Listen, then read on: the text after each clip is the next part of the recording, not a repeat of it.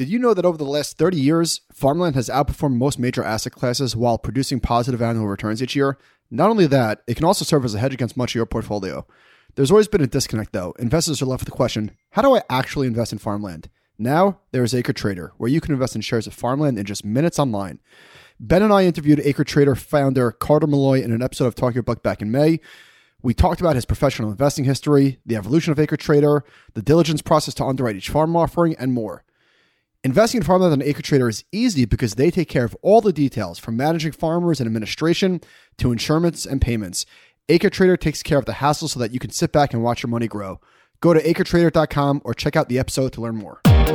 Welcome to Animal Spirits, a show about markets, life, and investing. Join Michael Batnick and Ben Carlson as they talk about what they're reading, writing, and watching. Michael Batnick and Ben Carlson work for Ritholtz Wealth Management. All opinions expressed by Michael and Ben or any podcast guests are solely their own opinions and do not reflect the opinion of Ritholtz Wealth Management. This podcast is for informational purposes only and should not be relied upon for investment decisions. Clients of Ritholtz Wealth Management may maintain positions in the securities discussed in this podcast. Welcome to Animal Spirits with Michael and Ben.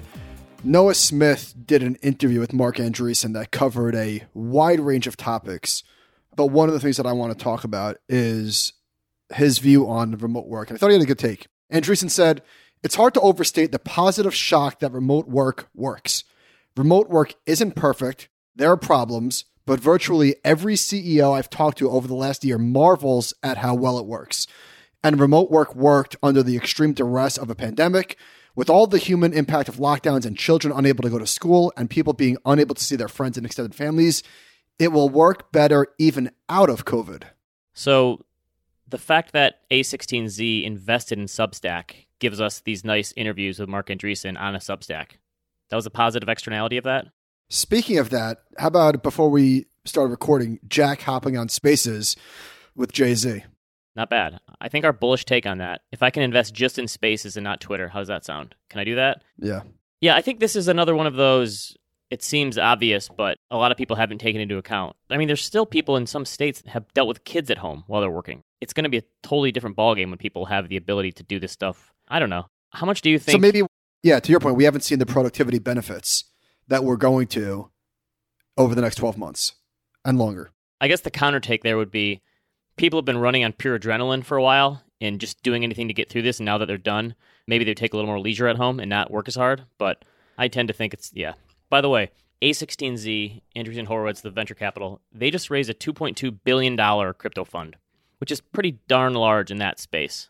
I guess they're investing wait, in infrastructure stuff. It's to invest in companies that are building out whatever's being built in the crypto landscape. This is not a hedge fund. Yeah, they're not investing in Dogecoin or something. They're investing in these companies that are going to, in probably the DeFi protocol stuff. But it just seems to me you can fight this stuff all you want but if this much money is going into the space to help build the infrastructure out, and this stuff is going to get funded, some of it's obviously this always happens in venture investing where some of it goes to zero. But if these people with a lot of money and a lot of intelligence want this stuff to happen, eventually some of it is going to happen. So the people still fighting this stuff, I just I don't get it. How long before paper currency goes away? That's a good question. Can we start with coins first? Like, do we really need coins still? No, it's enough. It's more than enough. So speaking of crypto. Andreessen said, well, first of all, he said he thinks it's going to take around 30 years for us to like really see whatever we're going to see. It's not going to happen overnight.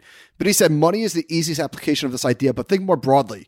We can now, in theory, build internet native contracts, loans, insurance, title to real world assets. And I want to pause there because we got like a dozen people sent to this article about title insurance. And that's your brand now. You're the title insurance guy. Well, so yeah, did not see that one coming. But somebody wrote title insurance has an origin in usefulness. Real estate law is complex. A property's chain of title can have defects that are difficult, if not impossible, to discover. In addition to muddled boundaries, unrecorded easements and liens, and other problems with decades old paperwork, little of which is digitized. There we go. It's possible for the long lost heirs or ex spouses of past owners to reappear and assert an ownership interest in a piece of property. Is it though? I mean, that would be kind of hilarious if somebody knocks on your door and it's like, excuse me, sir, Yes, can I help you? Actually, you can. My great great grandmother's cousin used to live in this house, and I'm the rightful owner, so you're gonna have to pack and leave. It never happens. So they said that 1.2% are the claims or the industry's loss ratio. So somebody wrote, Lord knows I've never filed a claim, who has purchased some 30 properties in a career. Given the high price, this person said it's a total scam. Finally, the truth comes out. yes. This is finally something that blockchain can hopefully solve for us. It's going to happen. This is the low hanging fruit right here. All right, last week we talked about how fintech has a customer service problem. We got another email about something related. Maybe it was a Facebook problem, but yeah, another phishing scam. I guess again, just don't ever click on the link on the email. But this one is from BlockFi, who we've had on the show before. They created a Twitter handle, just BlockFi support for quick response that you can get on Twitter, which I think a lot of people take to anyway when they have a problem and they have a following. So that is solving this problem, right? Well, kudos to them because yeah, people take to Twitter when they're pissed.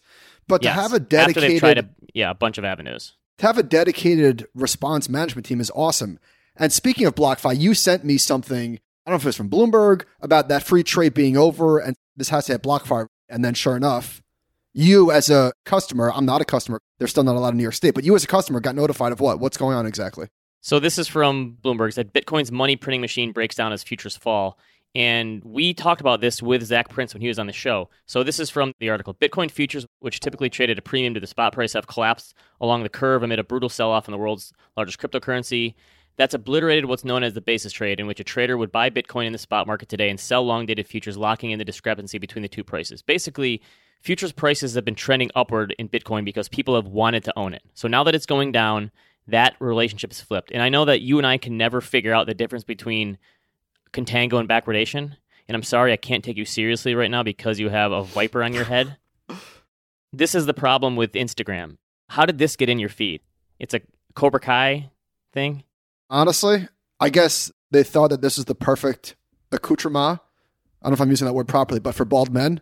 I guess if if you're the Peloton champ of the podcast, you can wear that until I dethrone you, I guess. Feels kind of nice. Maybe this is for sweating because you can't wear this outside. My head will fry. But you can't wear it outside because you look like a moron, too. well, that's part of it. Valid. Yeah, no, that's true. I don't think this is going to be catching on anytime soon. okay. So anyway, this story came out, and I said to you, "Okay, this is." And we, Zac Prince laid out how do you pay such high rates. This is how we pay it. And I said, "Okay, BlockFi's rates are going to go down eventually." It happened, and the rates are still high. We got a bunch of emails from people saying, "Hey, what's going on? This is going to happen," and this could flip back in the future, and they could raise rates as well. But so I think their rates went down to their stable coins were eight point five percent, and now it's seven percent on the first fifty grand, and a little. So see that, that next chart. Still pretty high. What is the rate? So I think it went down to seven percent on the first fifty thousand dollars you have with them.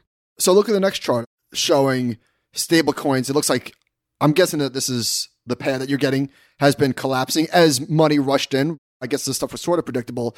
But I almost wonder if paradoxically this works in BlockFi's favor because now the yields seem more defensible or defendable. Where previously, when it was like whatever eight percent, it seems like almost fishy. Like where the hell is this yield coming from? If it comes in a little bit, maybe it seems less bullshitty. People are like, oh, I guess this makes more sense than you know what I mean? Right. People assume such high rates had to be a scam before. Right. And now right, they right, seem more reasonable. It's still a low rate world, but if you understand this stuff, and we had a few people ask questions, and we sent them the story, and they said, I still don't get it. But I guess that's the problem with some of this stuff. It's just hard. I was going to ask this. I talked about the money flowing in and just money coming into crypto. What is the premium going to be when we get an ETF announcement? What's the bump in Bitcoin going to be? Let's lay out the odds here. I mean, is that a free 20% gain, 10%? Like, what is that when that finally happens? Well, futures mark the top, so I don't know that we should make the leap that ETF is going to give it a price boost. I mean, maybe. But I'm going from the idea that I think when an ETF hits, there's a ton of new money on the sidelines that has wanted to get into Bitcoin but hasn't had the vehicle to do it.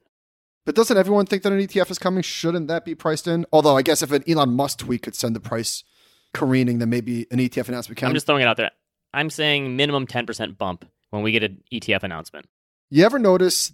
I was with people recently and somebody made something. It was a recipe, whatever, they made it. But you ever notice that when you tell somebody, like, wow, this is, this is really good, they insist on telling you how easy the recipe was to follow? Instead of just saying, like, thank you, they're like, it was so easy. I'll set. Do you know where I'm going with this? Okay. No, you lost me, but keep going. It was just an observation.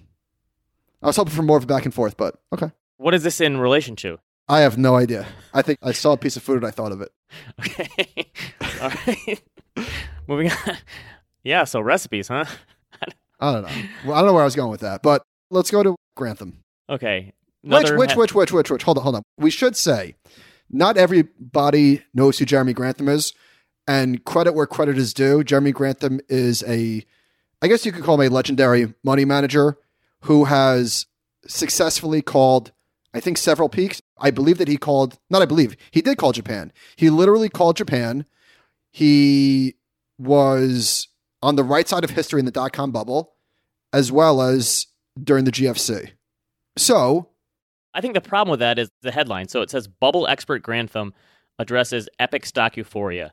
I think when you become a bubble expert, you feel inclined to call the next one. And he's been calling the next one since 2010, basically. Yeah, so th- this is the tricky part. So he gave an interview to Bloomberg and he said, quote, the last 12 months have been a classic finale to an 11 year bull market, end quote. And you would think, I don't mean to be disrespectful because again, he's done a lot of things right, more so than we have. But you would think that just a little bit of humility that he would stop talking like this, given that he's been saying the same thing for a decade.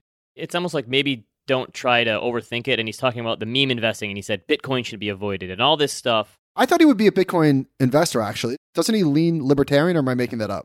I mean, well, he's not a big fan of the Fed, so that would make sense. I just he's claiming this is like even worse than 99 at this point. In crazier, he says, here's something that was not in 1999.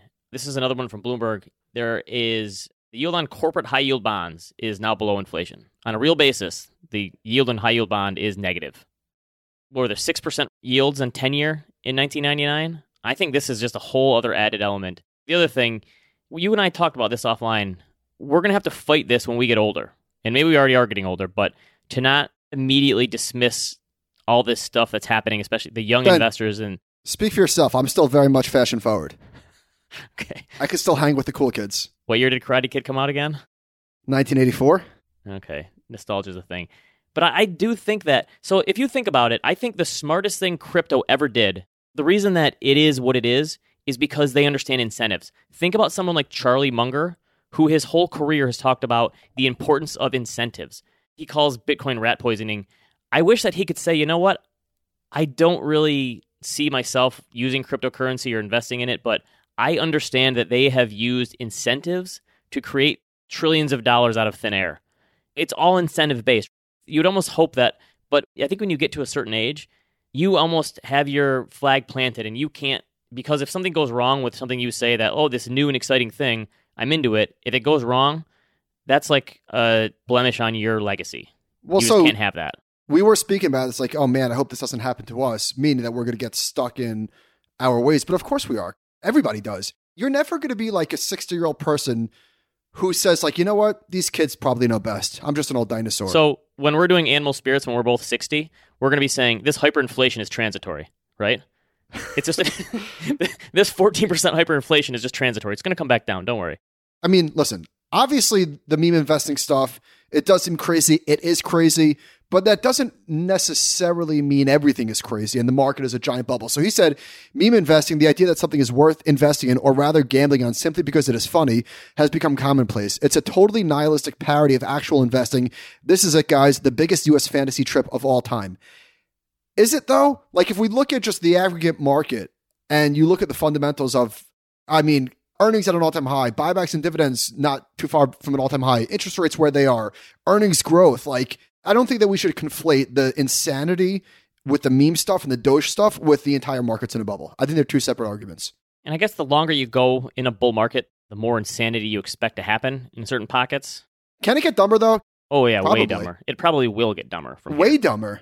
Yes. Here's another one. Brian Chappatta at Bloomberg. U.S. junk coupon sets record low and race to the bottom. A junk bond maturing in seven years just priced to yield 2.45%. Junk bonds, high yield. This is back to my credit card thing. Junk bonds are yielding 2%. Inflation is 5%. Do the math on a real basis. Here the one. Zach Galifianakis gif. I don't know. I just think I wanted to make this point later, but maybe just make it now. All this stuff, housing, stocks, bonds, the only thing that has mattered and does matter now, same with crypto, I guess, is the amount of money in the system and the demand for these things. Valuations just don't matter if money wants to buy these things. Economic growth is going to be 7% this year. Inflation is running 5% this year.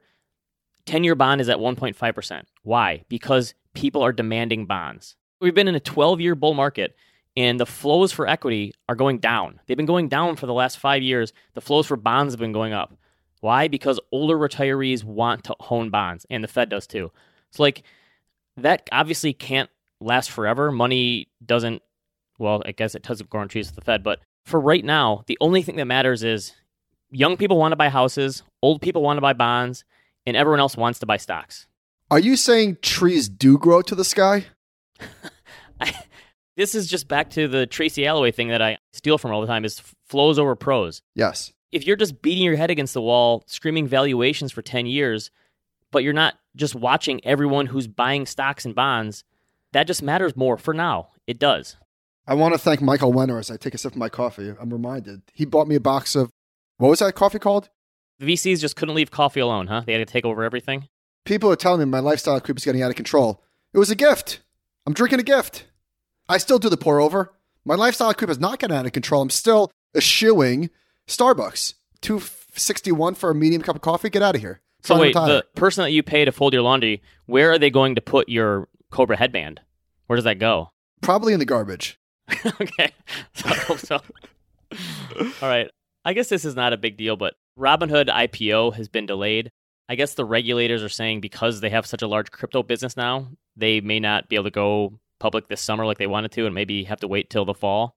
Where do you think they open, market cap wise? Ooh, well, I've been saying this for a while. They're going to be bigger than Coinbase, which, by the way, to our last week, Coinbase is up like 8% today after Bitcoin had a nice little comeback. I nailed it. They were both oversold. Who knows? But the SEC is trying to wrap their head around the crypto thing. Like, what are they doing on this stuff with not What do you mean? it just seems like the SEC doesn't know what they want to do with crypto. They're letting it get bigger and bigger without doing anything and without approving the ETF. And it's like they just keep saying it's too complicated and it could, like, all the stuff that they're worried about is not going to change. So why not just let this stuff out there and regulate it instead of trying to, like, hold everything up? It seems like them holding this stuff up is not making anything better. As an honorary member of the Federal Reserve, do you have any say over the SEC? No, I'm just a Fed apologist. So I just, in their PR department. So FedSpeak had a good take. He said, crazy stat from the latest odd lots with Joe and Tracy. The number of new container ships ordered in the first five months of 2021 is more than double the entire number of container ships ordered during 2019 2020. His take this will prove to be an overcorrection. So basically, the supply shock we're having now, like a shortage of everything, is going to be eventually overcorrect and go the other way. I can see that for sure. Where the demand is finally going to wane a little bit, and then now supply is everywhere. That makes sense. All right, this was from someone put this together for the U.S. Census. It's the percentage of 30 year olds hitting adult milestones. So they're talking about living on their own, getting married, living with a child, owning a home, and they show it by 1980, 1990, 2000, 2010, and 2020. And it just goes down in a line. So it was much higher.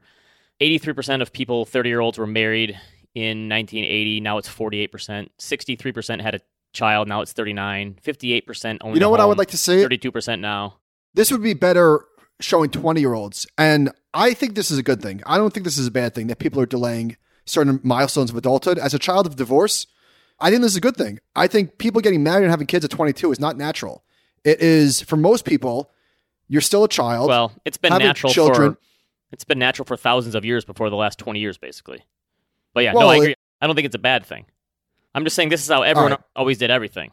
Point taken. Inflection point. We will never go back to 22 year olds having kids. And I think that's a good thing.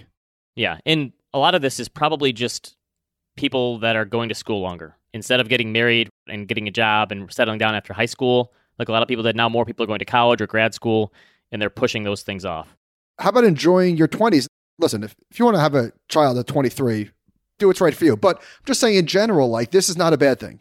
Yeah. Before my wife and I, from the time we got married until we had kids, we had a number of year period, and we made a concerted effort to travel because we knew, like, once you have kids, it's not going to be as easy to travel. There's How no such thing as a vacation with little kids. We got married 20, geez. The day this comes out, it's my 14th anniversary, June 30th. Wow. Yeah. So 26, I guess, 27. How old were you when you had kids? early 30s, which is probably like it seems like 30 is the age people shoot for now. I was 32. Married at 28, kids at 32. Yeah, I'd say that that's probably pretty close to average. Bald at 16. When did you start losing your hair? Ben, it's too soon to talk about this. Okay. Young 20s. I think you have like your consulting work in the future is helping people understand when to shave their head. I'm going to say immediately. I wish I shaved my head five years earlier. It was horrible. But I've heard you comment on people before going, hey, that guy should totally shave his head because he's going bald and like no one will tell him. You as a bald guy can be the person who can tell someone, like, hey, just do it. I'm happy to tell balding people. If you have a friend who's balding, you can't tell that person to shave their head because it's just who wants to have that conversation? It's not your responsibility. It's my responsibility as a bald to tell the person to join us. Yes. Okay, back to the young people stuff. 89% of homes sold in May or on the market for less than a month. So this stuff is not slowing down. Median existing home price, this is from the Wall Street Journal, in May rose 24%. That's a record high from the year before. 350 is the median existing home price sale. They have the data going back to 99 and that's by far the strongest 12-month period, even stronger than the real estate bubble.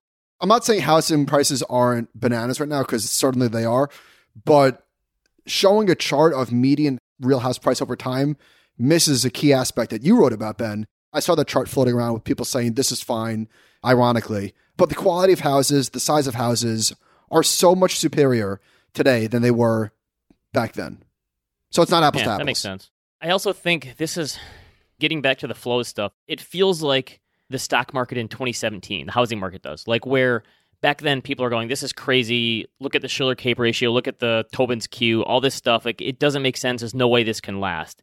And if young people continue to want to buy houses, 24% a year can't last, obviously. But housing prices slowly continuing to go up, You know what? it can last. There should be an article, housing expert says, and you're the expert because you made the call in 2018 and now you have carte blanche at least to make one other prediction. All right. And so in 2040, when I'm still saying the housing bull market is here and it ended 10 years ago, I'll be the Jeremy Grantham of the housing market. Right? There you go. Oh, right. but in all seriousness, Bill McBride is, I don't know if he's starting to get worried. Yeah, he called it the housing conundrum, which I think is probably a pretty good. He's just saying, like, listen, the demographics are there, but this stuff is starting to, it's just the rises and the supply and all this, like, it's starting to become crazy and detached from reality, which it is. It, so it's kind of like, what do you say? What has to give? And with the demographic piece being there, I don't know what it is. He has this really great chart. There's a strong correlation between the inventory and home prices. And right now, inventory is low. There's a few houses coming on market in my neighborhood. As I said over the last few episodes, the prices are just insane. I am very lucky that I got in in 2019 because if I was looking for a house right now, honestly, I think I would wait. Now, with the caveat that it depends where you live, can you wait it out? But just the prices right now just seem, I don't think I would be able to swallow paying the prices that are being garnered right now. Yeah, it continues to be a tough position. Where do you think the people in your neighborhood are moving though? Because they're having to buy on the other end. Are they moving out of your area? Are they moving, staying there, and just you? I mean, the thing that you have to remember, I guess, is that like if your house is appreciated a lot, even if you're buying a house that is appreciated somewhere else, you probably have enough equity to pay for the down payment at least. So it's just can you handle the new monthly payment? I think that's the thing. Is like it's like a club. Once you get into the housing club, home ownership thing, and your house is appreciating, you can use that as a springboard to the next home. You have a good take on BlackRock, Blackstone. It's kind of like the contango backwardation thing. Oh yeah. Well, I think Blackstone and BlackRock are the Bill Pullman and Bill Paxton of investment firms. I can never tell them apart, but apparently they're both into buying, and it seems like the amounts are always the same. So it says this is a Wall Street Journal. Blackstone bets six billion dollars on buying and renting homes, and apparently they bought this place called Home Partners. They took it over, and this is another business model of renting. And they said that actually twenty percent of their renters end up exercising an option to buy the home in the future. So maybe that's something for people where I don't know how the process actually works, where they're doing these built to rent things or existing ones and are fixing them up. I don't know if like part of the rent goes to buying it out, but apparently eventually these houses you're renting, you can exercise an option to buy it. People say that Bill Pullman's best role is Independence Day. Pretty good president. His actual best role, Lake Placid. Was that the big alligator? There was two. Remember that was Ah, a twist. okay. There was two big alligators. Okay, I thought you were going to say your favorite was while you were sleeping. Wasn't he in that one? Never saw that. He was. Never saw the that. Sandra Bullock rom com. All right, this is from Conor Sen at Bloomberg. So between the end of 2019, before COVID hit, and the first quarter of this year, household liabilities rose 5%, $820 billion. Household assets, though, rose by 15% or almost $20 trillion. Basically saying the net effect is the ratio of household assets to liabilities is close to a 50 year high. Here's another one from the Wall Street Journal. U.S. households added $13.5 trillion of wealth last year, according to the Fed, the biggest increase in record going back three decades. Americans of all stripes paid off credit card debt, saved more, refinanced into cheaper mortgages.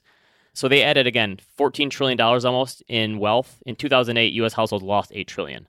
I mean, Different this time. I just can't get over how well the US consumer is doing. I know the reasoning, but Just say what you want to say. What? The Fed threaded the needle?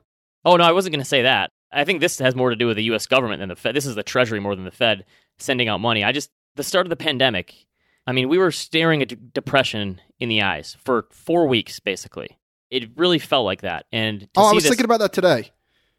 I went for a walk this morning.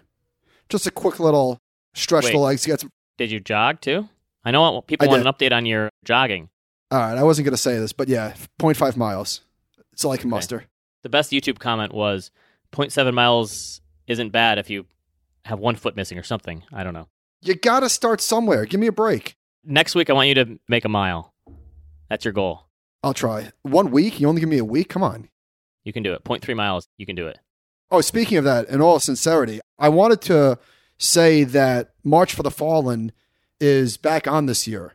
The date is September 25th. Unfortunately, I'm bummed. I don't think I can go because I'm going to Giant Stadium the next day for Eli's Ring of Honor. So I don't think I'm going to make it. But September 25th, March of the Fallen, it's a good cause. A lot of people, if you're in the financial Twitter universe, a lot of people are going to go out for that. So that was a lot of fun. I'm sorry yeah, I can't go. Wes Gray and Company. I'll be back there next year. Oh, here's what I want to say. So, in terms of getting back to Andreessen's comment about work from home working better after COVID, do you remember? Well, I know you remember. We weren't away from our screens No, never. Because the stock market, there was just so much going on. We were glued to the screen for quite a while. I would say probably, I don't know, June, July, we started to like maybe reopen.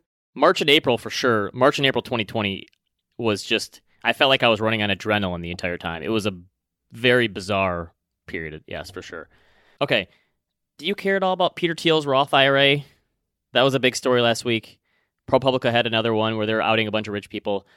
Somehow he turned $2,000 in 1999 and spun it into PayPal slash, then his next company's got $5 billion. I'm struggling to muster up the outrage on this one because I think no matter what, whatever the tax system is, the rich people are going to figure out ways around it. I don't know what the solution here is beyond if you really care that much doing a wealth tax or something. Like otherwise I don't know what else you can do when he's playing within the rules. Here's another one. Ted Weschler, who is the Warren Buffett Berkshire Hathaway new investor, $264.4 million in his Roth IRA at the end of 2018. Do you think he used a backdoor Roth? Is that why? How he got that much money? I don't know. I know a lot of people were angry about this one. This is always the one I can tell when like an outrage thing has been hit, when I get a bunch of civilians, as you call them in my life, that send a story like this and say, "What do you think?" I just like if he's playing within the rules, unless the government changes the rules, I don't know what else there is to say about something like this. I'm with you. Okay, I don't know. So Nick Maggiulli wrote a piece recently saying that like actually millennials aren't the poorest generation. Allison Schrager took it to a new level and said actually they're the wealthiest generation. She made a good point that I want to talk about. She said in finance an asset is worth more when it's predictable and wages are much less variable than they used to be. Before, wages swung around as people changed jobs and worked more hours, but over time, people changed jobs less frequently and worked less. This helps explain why wages have stagnated because in the past, increases were partly driven by more moving around in less secure positions. An asset that pays predictable income each year is more valuable than a riskier asset. So, anyway, I just thought that was an interesting observation that I never really considered. The TLDR, sorry, too late, is so when you account for less risk and more stability, a millennial's reliable $1 wage in 2021 is worth more than an erratic boomer wage in 1991 that might swing from 50 cents to $1.50. So she's showing that the biggest difference in net worth right now is student loans are way higher these days for young people. But They that to translates predictable. yeah, it leads to higher income and more predictable income, and that's long term actually a good thing. So ipso facto, millennials are the wealthiest generation there is. All right. We've come full circle on this one, by the way, because we had those scary charts before saying millennials are screwed. Now I guess they're okay. Have you taken on debt to invest? They asked this by generation. Overall, people, Gen Z, Millennial, Gen X, and they asked no or yes. Gen Z says 80% yes, taken on debt to invest, whereas boomers 9% say yes. I'm going to guess you're calling BS on this. I don't know. Are there any surveys anymore that we don't call BS on? You did a piece last week that was like, can't remember who did it, but it was like investors expect 15% returns per year, individual investors. Oh, investors. Natixis. There's no way individuals really expect that. Come on. There's no way. I feel like we see those surveys every year where they say individual investors expect 15%. I don't believe rational people actually expect to earn 15% per year. I just don't believe it. I don't believe 80% of Gen Z is borrowing money or investing on margin. There's no way it's that high. Well, Don't you think it's like who is actually answering these questions matters more than yes. that's what I mean. So like if you're answering a survey about what your investment returns are, so someone sent us this Oh, wait, hold on. Here's what they don't say. This survey was Robinhood users. Well, probably. So someone sent us this commercial. It's called Sampling Bias, and it's like, yes, I love responding to surveys, and no, I toss them in the bin. And it said we received 500 responses and found people love responding to surveys. Anyway, we'll put this one in the video, but it's a perfect illustration of our issues with surveys. It depends who you ask, how you ask it, all that stuff. There's a good chart from Bank of America. Spending at clothing stores. I wonder if this includes Instagram. Maybe not. It does say clothing stores. The two year change is 35%. That would take the base effect out of it. Right. So people are going back to the store? I'm guessing a lot of people, if you haven't been out to see people in 18 months, you need a new wardrobe. You got to buy those five inch shorts now. Did anyone tell you, you that short shorts are back in? No. Yeah. Seven is the lowest you can go, I heard. Five, that's a cool thing now. You got to wear short shorts. I did buy running shorts or mesh shorts from Amazon, and they, I did notice they're above my knee. Not much, but You can't wear shorts below the knee anymore. It's a new rule. I did not know that. Okay. Sorry, I don't make the rules. You're wearing a viper on your head, though, so you don't follow the rules. You're a bad boy, I think. okay, this is one of my favorite listener questions of all time. I would love to hear your take on how the movie The Great Outdoors represents FOMO. Have you ever seen this movie? I never saw this movie. Okay, a John Candy classic, and I'm gonna tell you to not watch it because I think it's a great '80s classic, but you're gonna watch it and go, "Oh, that wasn't that good," because it's very '80s. So, I know you're a huge John Candy guy, but I won't I even, love I John. won't even- so it's John Candy and Dan Aykroyd, and Dan Aykroyd plays like this shooter guy from Chicago who's like a stockbroker, and he's got the huge Zach Morris phone, and he drives the Mercedes, and John Candy is super jealous of him, but it really turns out that Aykroyd had lost his job and was broke, and he's just all show. And it's yes, I love this. I could do a whole blog post on this probably, but Great Outdoors Oh, is wait. a very good FOMO. Why does it represent FOMO? John Candy is very jealous of him because he is showy and flashy and he's got the slick back hair and the nice clothes and he drives the Benz, but it's all a show and he really is broke and lost his job. And John Candy realizes that all he needs is his family. He doesn't need these showy things. Anyway, it's a good movie, but I'm recommending you not to watch it. I saw the trailer and I think I'm going to skip it. You probably should, even though that's a great TBS USA movie from back in the day that I watched way too many times. Let's say you win $100,000 today. What are you doing with that money today? You have a house not paid off yet, no student loan debt, 401k, and a solid investment portfolio. Well, this is not easy. I need to think about this. You have a house. Let's say you get a big bonus, even inherit money, whatever. Could be 100k or less or more. I think this is where it helps to have some sort of idea about what you're going to do with a big lump sum like this. Whether it's a bonus, like in my rule of thumb is usually save some, like short term savings, invest some, and spend some. Carve out a chunk where you're going to spend, where you're not going to feel bad about spending it, and then save it, whatever that percentage is for you, what do you feel comfortable with, and then save, invest, pay off debt with the rest. That's my simple formula. If I got $100,000 right now, I probably would. I mean, I would give some away. I would keep some in cash for a pitch of the fat variety. And I don't know. I guess that's what I would do. Okay. That was the worst answer I've ever heard. I mean, hearing myself, it's a terrible answer. I don't. because it's not easy. That's what I mean. I think you have to have some sort of framework for this, where if you get like an unexpected amount of money, where it's a bonus or whatever it is, and Well, investment on, pays listen. off something. You have no student debt. You have a 401k and a solid investment portfolio. What else do you need? I don't know. You're not buying a car, right? That's what I mean. It's like that's when you can With allow yourself so to low, go does, crazy and Yeah, you don't want to pay up that and have fun. Like go on a vacation, do something, splurge a little bit. That's what I'm saying. All right, fine, fine, Ben, fine. I'll go on a vacation. Okay. All right. Any good recs for the week? Actually, you know what? That's a good idea. It would be very nice to take like friends and family on vacation. I don't know about friends, maybe just like family. Friends and family could be a weird mix. There you go. I like it.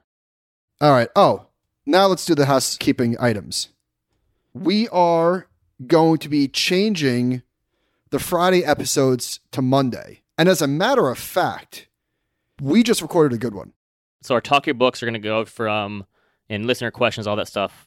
Just a scheduling thing from Friday to Monday. So podcasts will now be Monday and Wednesdays. Yeah, we just did one with Groundfloor, which is a real estate debt investment platform, another fintech that I think is going to get a lot of interest from people. Okay.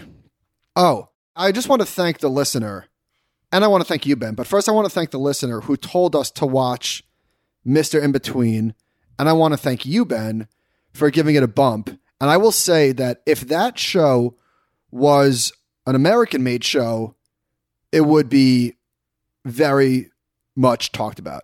How far along are you in it? I finished season two. I binged. It's been a while since I binge watched something. Probably Yellowstone, but I binged. Yeah, very quick. The best comp I could come up with is Fleabag, where it's just like the first season was good, but the second season I thought took it to another level. But it's action. It's that one episode might be like episode ten of season two or nine, where Which one? the child No abduction spoilers. one. Okay. Yeah, yeah. That felt like a half hour long movie, didn't it? Like the whole episode was like a movie that was just awesome. The show is very, very dark. Yes, but it's got a like a subtle hint of humor to it. Like I just love Oh, his More than sense of humor. Yes. in ways it's funny, but it's incredibly dark. And this might be shortchanging it, but one of the best things about the show is that it's like 26 minute episodes. Yeah, it doesn't like knock you over the head with like minute details. It moves. It is what it is. So that's about as full of an endorse as I could possibly get. Again, with the caveat, it's dark and possibly disturbing. How come Australian people are way cooler at talking than we are? Some of their sayings, like "What's news?" and like "I'm gonna get some dimmies." We can't say stuff like that and come off cool, right? What's news is better than what's new because what's news is like, Instead of "What's up?" and all these sayings that people in Australia use, I'm like, wait, what does that mean? And I have to look it up. But they talk way cooler than we do by far. yeah, excellent show. Oh, and then there was an article in GQ about Dave. Did you read that article yet? No, I didn't get my GQ hard magazine yet. I like to read in physical form when I get a GQ, so I'm gonna wait. And for all the Dave viewers, man, episode three was without a doubt the most absurd one yet. it's out there. He's got a warped mind. so I gave you Mr. In Between. I got a lot of people saying they started and they love it. You didn't give it to me, the listener gave it to us. Yes, the listener, but then I moved the ball forward. Fair. The listener got us to the one yard line. I pushed us forward. I'm going to offer a mea culpa on Search Party. If anyone followed me into that one, past season one, it should have been a one season show. It's like they got a bunch of money from the TV studio and decided, sure, let's just keep going. And it just is nonsensical. What sort of loss are we talking here? 15, 25%?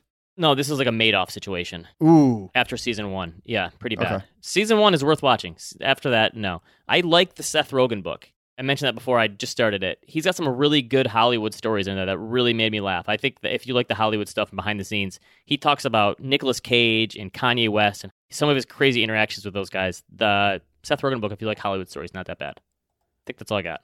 All right. Yeah, and Michael would like to recommend a Cobra Kai headband. How much did you It's pay pretty for comfortable. How much did I pay for this? How much do you think I paid for this? 25 bucks. No way. 14. I think. All right. Just wait until how much that could have been with 10% returns over the next 20 years. But then you don't look so. what does it say? No mercy? Okay. No mercy. All right. Animalspiritspod at gmail.com. Again, we will be back on Monday after the 4th, so everyone enjoy the long holiday weekend.